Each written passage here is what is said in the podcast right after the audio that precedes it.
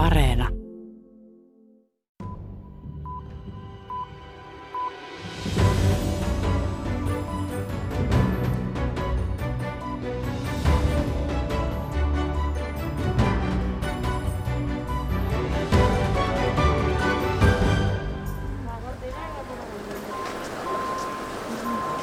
26-vuotiaan Rohan Akkarvalin opinnot ovat vielä kesken, mutta hän tekee ympärivuorokautisia työvuoroja sairaalassa Delhissä. What job we are assigned is what is to be decided by God. Yeah. Whom to be saved, whom not to be saved. And we are not made for that. We are just humans. Yeah. Joudumme tekemään päätöksiä, jotka oikeastaan kuuluvat Jumalalle. Päätämme, kuka säästetään, ketä ei. Ja me olemme vain ihmisiä. Intian sairaalat ovat valtavassa paineessa. Vuodepaikoista ja hapesta on yhä pulaa. Koronatartunnoissa tehtiin loppuviikolla jälleen uusia ennätyksiä, yli 400 000 tapausta päivässä. Our public health system is broken. It has been for many, many decades.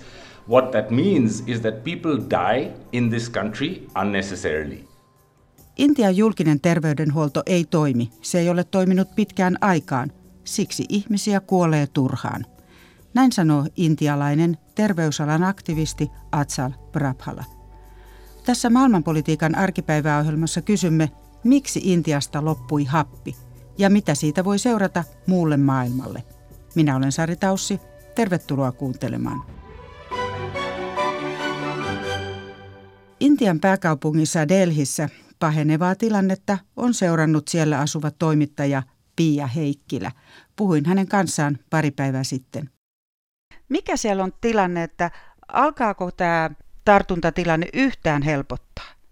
No täällä Delhissä ainakin käyrä nousee koko ajan, vaikka virallisesti kaupungissa on sulkutila. Sulkutilaa toisaalta ei noudateta kauhean äh, tiukasti, vaan kyllä tuolla ulkona jonkin verran näkyy ihmisiä. Kun mä kävin tuolla ulkona, niin sairaaloita oli paljon suljettuna. Eh, eli kylttejä oli ilmestynyt sairaaloiden oville, että nyt on happi lopussa. Korkein oikeus on täällä myöskin määrännyt hallitusta toimiin Delhin osalta ja patisti myöskin Delhin kaupunginhallitusta ottamaan mallia Mumpaista, joka on jossain määrin saanut nämä tautikäyrät tasaiseksi. Miten siellä voi ylipäänsä arkipäivää viettää? Että miten tämä tilanne on vaikuttanut omaan elämääsi esimerkiksi? Mitä voi tehdä? Esimerkiksi mun lähistöllä on toi krematoria ja sieltä nousee joka päivä todella synkkä savu, joka muistuttaa tämän tilanteen todellisuudesta. Liikkuminen on jossain määrin rajoitettua. Kauppaan pääsee ja pääsen omalla autolla juttokeikalle – monet mun ulkomaalaiset ystävät ovat lähteneet takaisin kotimaahansa, ne ketkä pääsee. Äh, ne intialaiset, joilla on varaa, niin ovat eristäytyneet koteihinsa. Ja esimerkiksi tällä mun asuinalueella ei näy paljon liikkeellä olevia ihmisiä ollenkaan, mutta toisaalta jos ajaa vähän tuonne pohjoiseen päin esimerkiksi, siellähän on meno ihan normaalia, normaalia koska köyhät eivät voi yksinkertaisesti eristäytyä. Täällä puhutaan tosi paljon, että jokainen mun tuttavapiiristä tuntee jonkun, joka on saanut taudin. Ja jopa yksi tuttava kuoli, joka oli vasta 37-vuotias nuori mies. Ja sitten väestö asuu tiheästi. On verrattu, että väestön tiheys on monikymmenkertainen esimerkiksi Helsingin tiheimmin asuttuihin alueisiin ja muutaman neljän huoneessa slummissa voi asua suurperhe toisaalta slummialueiden ongelma on mittaus. Kukaan ei ihan oikeasti tiedä paljonko niitä tartuntoja on siellä, kun, kun eihän edes tiedetä kuinka paljon siellä on ihmisiä. Ihmiset eivät mene testiin näillä alueilla ja köyhillä on myöskin tämmöinen stigman pelko, eli he pelkää, että joku saa tietää, että heidän perheellä on korona ja sitten he saattavat saada uhkauksia tai jopa voivat tulla väkivallan kohteeksi. Miksi, miksi tällainen suhtautuminen tähän tautiin? Kuulostaa aika hurjalta. Näillä köyhillä alueilla etenkin on tietämättömyys todella laajalle levittäytynyt. Eli korona nähdään semmoisena hyvin tappavana tautina ja tavallaan semmoisen kuumehoureisena sairautena. Ja ihmiset ei ehkä välttämättä ymmärrä, että jos heillä ei ole oireita ollenkaan, niin he saattavat silti levittää tautia. Myös rokotevastaisuus on aika suuri köyhien keskuudessa, koska heidän mielestään se saattaa aiheuttaa vaikka näitä kuuluisia veritulppia, vaikka se, kuten tiedetään, niin se todennäköisyys on aika pieni. Köyhillä on myöskin kynnys tähän rokotuksen ottamiseen, koska tällä hetkellä hyvin toimivat nämä yksityiset rokotusklinikat, mutta nämä kaupungin omat klinikat Niissä on pitkät jonot, pitkät odotusajat ja ulkona on yli 40 astetta lämmintä. Paljon nyt on puhuttu siitä, että nimenomaan hapesta on tullut suuri pula sairaaloissa. Minkälaiseen tilanteeseen tämä on niin kuin siellä ihmiset johtanut? No mun kännykkään tulee koko aika näitä WhatsApp-viestejä, joissa pyydetään happipulloja tai onko kenelläkään mitään johtolankoja, jotta happea, josta happea saataisiin. Happipulloista pyydetään todella huikeita hintoja yksityisillä tai pimeillä markkinoilla. Paikalliset hyvän tekeväisyysjärjestöt yrittävät nyt toimittaa happea valtion sairaaloille, mutta sitä ei yksinkertaisesti riitä kaikille. Koronapotilaille on otettu käyttöön armeijan tilat, koulut ja jopa junavaunuja on muutettu osastoiksi, mutta kaikesta on pulaa. Pia Heikkilä, miten Intian hallitus nyt pyrki tätä tilannetta hillitsemään?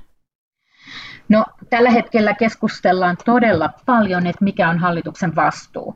Ja ihmiset ovat hyvin vihaisia. Intia on maa, jossa joka vaatii vahvaa johtajaa. Ehkä juuri sen tähden, koska täällä on niin paljon ihmisiä, niin siihen johtajaan luotetaan ja hänen viisaita sanoja odotetaan. Ja nyt kun ei ole tullut näitä vastauksia, mitä kansa haluaa, niin valtapuolue BJPn kannatus on lähtenyt useassa osavaltiossa laskuun. Esimerkiksi Delhin vieressä sijaitsevassa Uttar Pradeshin osavaltiossa on jopa poltettu pääministeri Narendra Modin kuvia ja protestointivideot on levinnyt sosiaalisissa medioissa. Monet jopa syyttävät BJPtä koronan leviämisestä, sillä puolue kampanjoi osavaltiovaaleissa ihan ilman turvavälejä ja maskeja, ja hallitus jopa salli tämmöiset valtavat uskonnolliset kokoontumiset. Myös happipulan ja tämän terveydenhuoltokriisiä syytetään hallituksesta, sillä terveydenhuoltobudjetti on viimeisen kahden BJPn hallituskauden aikana kutistunut. Ja sosiaalisissa medioissa on ihan valli, va, vaadittu hallituksen eroa. Kansalaiset ovat hyvin katkeria Modille, sillä pääministeri Modi rakentaa samaan aikaan pääministerille tarkoitettua hulppea asuinpaikkaan nimeltä Vista Delhin keskustaan. Näin sanoi toimittaja Pia Heikkilä Delhistä. Intian koronatilannetta on seurannut myös infektioylilääkäri Asko Järvinen Helsingin ja Uudenmaan sairaanhoitopiiristä. Järvinen muistuttaa, että taudin vaikeutuessa tärkein hoitomuoto on nimenomaan hapen antaminen.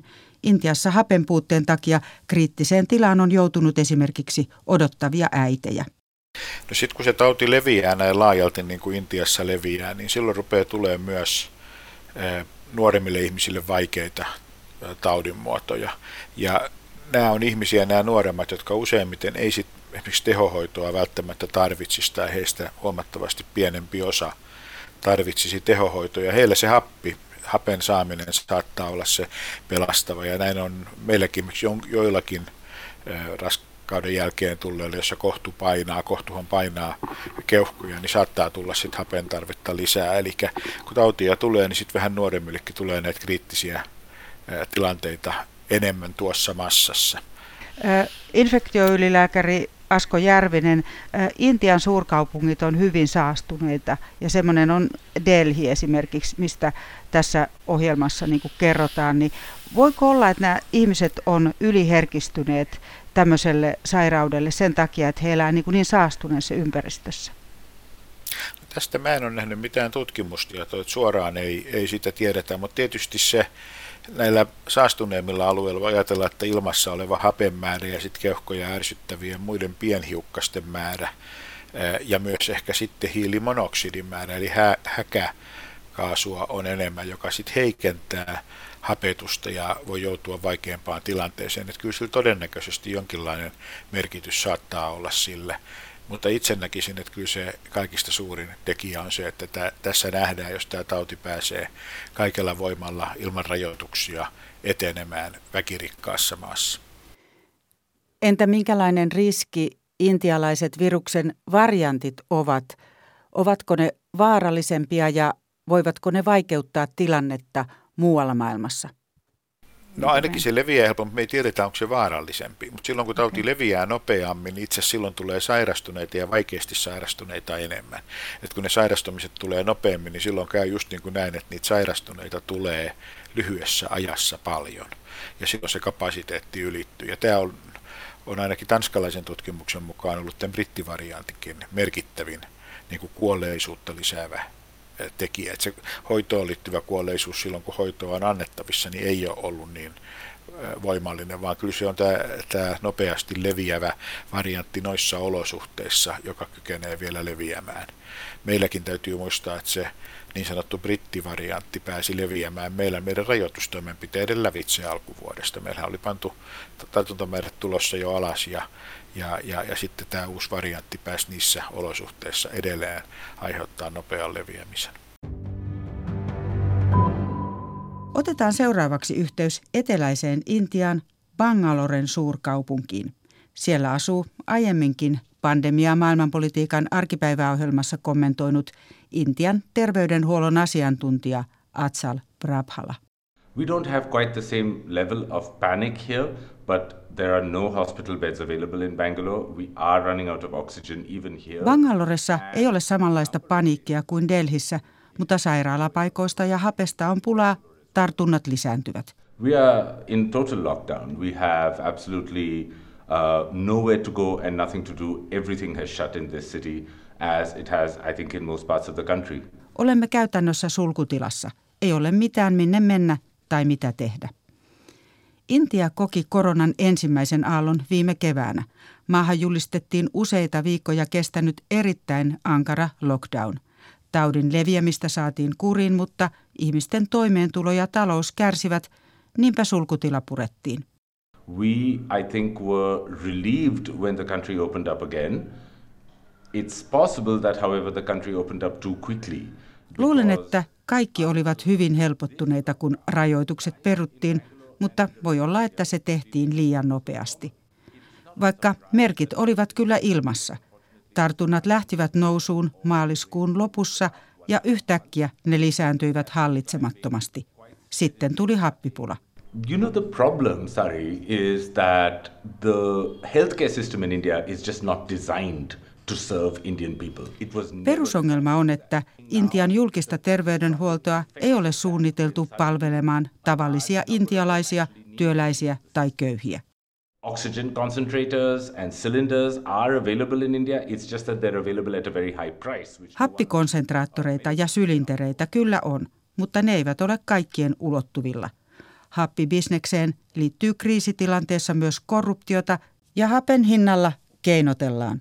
Terveydenhuoltojärjestelmä ei toimi. And that fault lays at the hands of every government that has ruled India since 1947 when we became independent. Julkisen uh, terveydenhuollon ongelmista voi aktivistin mukaan syyttää kaikkia hallituksia, jotka ovat johtaneet Intiaa vuonna 1947 tapahtuneen itsenäistymisen jälkeen ja jopa sitä edeltävää siirtomaahallintoa. People who had the money to avoid it meaning that our healthcare for decades now has been uh, a system where the public health system works for people who have no choice and very little money. Systeemi on alun perinkin rakennettu niin, että varakkaiden ei tarvitse turvautua julkiseen terveydenhuoltoon. Nykyistä Narendra Modin johtamaa hallitusta voi Prabhalan mukaan syyttää ennen muuta siitä, että se suorastaan kannusti ihmisiä massatapahtumiin ennen äskettäisiä osavaltiovaaleja sekä osallistumaan hinduille pyhän Kumbh Mela-juhlaan. I think that the opening up of our country and our economy over the last four months gave a lot of people, and I include myself in this, a false sense of security. Yhteiskunnan avautuminen antoi ihmisille valheellisen tunteen. Moni ajatteli, että virus on jo voitettu Ja niin tein itsekin.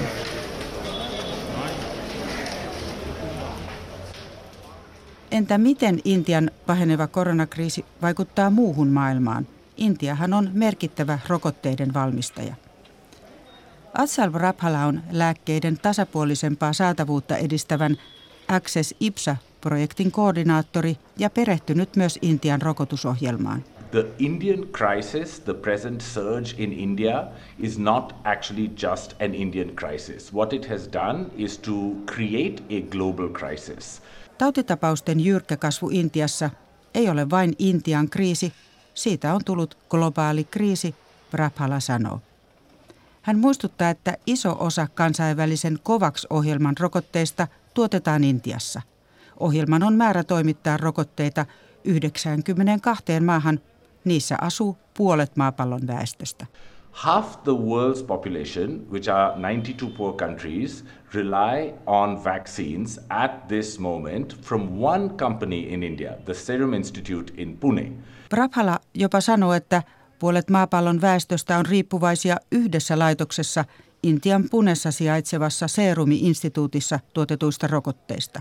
Hän syyttää COVAX-ohjelmaa huonosta varautumisesta siitä, että nyt ollaan liian riippuvaisia Intiassa tapahtuvasta tuotannosta – kun tartunnat Intiassa syöksyivät nousuun, Intian hallitus päätti laajentaa omaa rokotusohjelmaansa. Intia päätti käyttää rokotteita, joita sopimusten mukaan piti viedä esimerkiksi Ugandaan ja muualle Saharan eteläpuoliseen Afrikkaan. But we overrode those contracts and we banned the exports of those vaccines so that we could use them. You know, currently we have a vaccination program in India that's open to anyone above the age of 18. The population which is eligible to get a vaccine in India is 945 million people. Keskeytimme nuo sopimukset.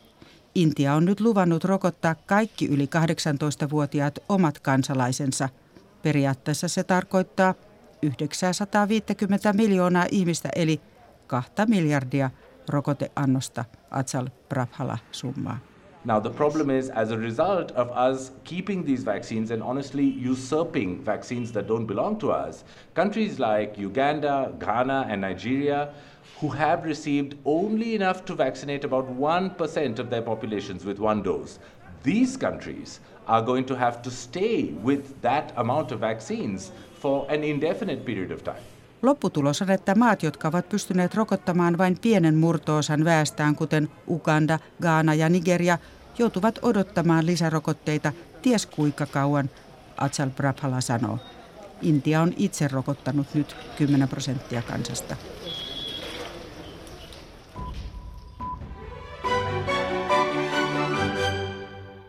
Mennään lopuksi vielä Intian valtameren toiselle puolelle, Ugandaan, Afrikkaan.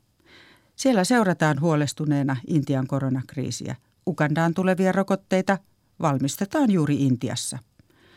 Ugandassa rokotukset on saatu vasta alulle ja pistosten jakamista vaikeuttaa myös se, että monet rokotettavat asuvat syrjäisellä maaseudulla. Toimittajamme Liselot Lindström pääsi seuraamaan rokotteiden saapumista yhteen saareen. Ollaan tällä Lounais-Ugandassa Bunjonjärvellä matkalla kohti syrjäistä saarta, minne ollaan viemässä rokotteita. Ja sinne saapuu siis nyt ensimmäiset rokoteannokset ja ainoa tapa mennä sinne on tällä veneellä ja matka kestää noin 30 minuuttia. Täällä on aivan upeat maisemat, vehreät kukkulat ja sininen taivas. Kabalen alue Ugandassa on saanut tarpeeksi rokotteita rokottaakseen vasta pari prosenttia asukkaistaan. Tässä vaiheessa Uganda rokottaa riskiryhmiä, yli 50-vuotiaita, opettajia, poliiseja ja sotilaita. Joffria Riiho työskentelee naapurisaarella opettajana ja hän on ensimmäinen, joka saa rokotteet Munjonijärven saarella. I'm, I'm now very happy because I'm sure now I'm free from COVID-19 disease. Nyt tuntuu todella hyvältä. Olen varma, että minulle ei tule COVID-19 tautia, pitkä hoikka mies sanoo. you? Ota vain rauhallisesti, sairaanhoitaja Maureen Ahimbisibue kehottaa vanhaa naista ennen kuin neula uppoaa käsivarteen. Rokotukset tapahtuvat ulkona ja Buanan saarelta maisemanäkymät ovat näyttävät. Järven rannalla maanviljelijät heiluttavat kuokkaa hedelmäisessä maaperässä. so. Olemme todella helpottuneita, että vihdoin saimme rokotteita tänne. Kuulimme jo aikaa sitten, että rokotteita oli saapunut Ugandaan, mutta niiden kuljettaminen tänne oli haasteellista, sairaanhoitaja sanoo. Samaa kertoo Ugandan terveysministeriön tiedottaja Emmanuel Aine Biona, joka on saapunut seuraamaan rokotuksia. Kylmäketjun katkeaminen on todellinen riski. So moving the vaccines from the cold room at the district headquarters is one of the challenges. Tähän paikkaan on hankala päästä. Rokotteiden vieminen kylmähuoneesta alueen pääkonttorilta on haaste. Toinen haaste on ollut väärän tiedon leviäminen, sanoo Aine Biona. Kun rokotteet vihdoin saapuivat Ugandaan muutama viikko sitten, jokin muu oli ehtinyt ensin, nimittäin huhut AstraZeneca-rokotteen mahdollisista sivuvaikutuksista. Huhut löysivät tiensä myös syrjäseuduille yhdessä sosiaalisessa mediassa leviävien suorastaan väärien tietojen kanssa. Moni muun muassa uskoo, että ei voi juoda alkoholia, jos ottaa rokotteen, tai että pistos aiheuttaa hedelmättömyyttä, kertoo Joffrin Kurun Siisa. Hän työskentelee lääkärinä terveyskeskuksessa aivan Ruandan rajan kupeessa.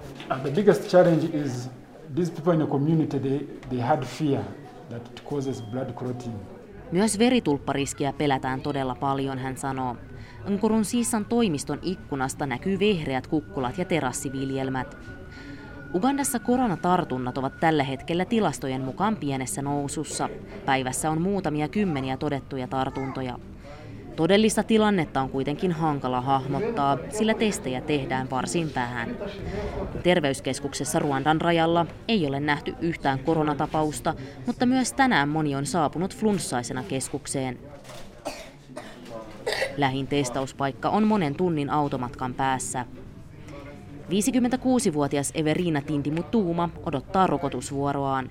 Vielä äskettäin hän pelkäsi rokotteen sivuvaikutuksia todella paljon. akangira ngo maama genda kwikingiza korona nawe yishyire yakiteza Poikani sai minut vakuutetuksi siitä, että se on turvallista. Nyt sain rokotteen ja se tuntuu todella hyvältä. Vaikka moni puhuu siitä pahoja, aion kehottaa muitakin ottamaan sen, Tindimu Tuuma sanoo. Uganda on vastaanottanut vain AstraZenecan rokotteita COVAX-ohjelman kautta. COVAX on maailman terveysjärjestön ja rokoteallianssi Gavin yhteisohjelma, jonka kautta köyhimmille maille yritetään taata rokotteita. Uganda on vastaanottanut COVAXin kautta 800 000 annosta ja Intian hallituksen lahjoittamana 100 000 annosta. Huhtikuun loppupuolella maassa oli rokotettu noin 300 000 annosta, eli alle prosentti väestöstä. 50 miljoonan asukkaan maahan olisi pitänyt saapua COVAX-ohjelman kautta jo yli kolme miljoonaa annosta, mutta tällä hetkellä ei ole tietoa siitä, milloin seuraava rokoteerä saapuu. Maailmanlaajuisesti Intian katastrofaalinen koronatilanne on aiheuttanut huolta. Myös Uganda seuraa tilannetta tarkkaan, sanoo terveysministeriön tiedottaja Emmanuel Aine Biona. No, it's a very worrying situation. Uh, we are giving it all our best to ensure first we utilize the vaccines that were advanced to us by Pelkäämme, että Intian tilanne voisi toistua myös Ugandassa.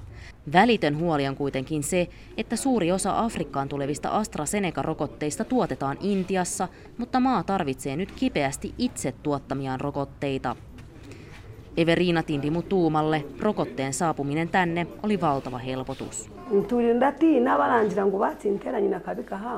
Barangira ngo batsinteranye na kabi kahangu konka ko bayizesanije hano kukiteza ikirabe ni cyetu Enää en tarvitse pelätä mitään, hän sanoo ja tarttuu miestään kädestä, kun kävelee kotiaan päin. Näin raportoi Liselot Lindström Ugandasta maailmanpolitiikan arkipäivää ohjelman lopuksi. Kiitos seurasta.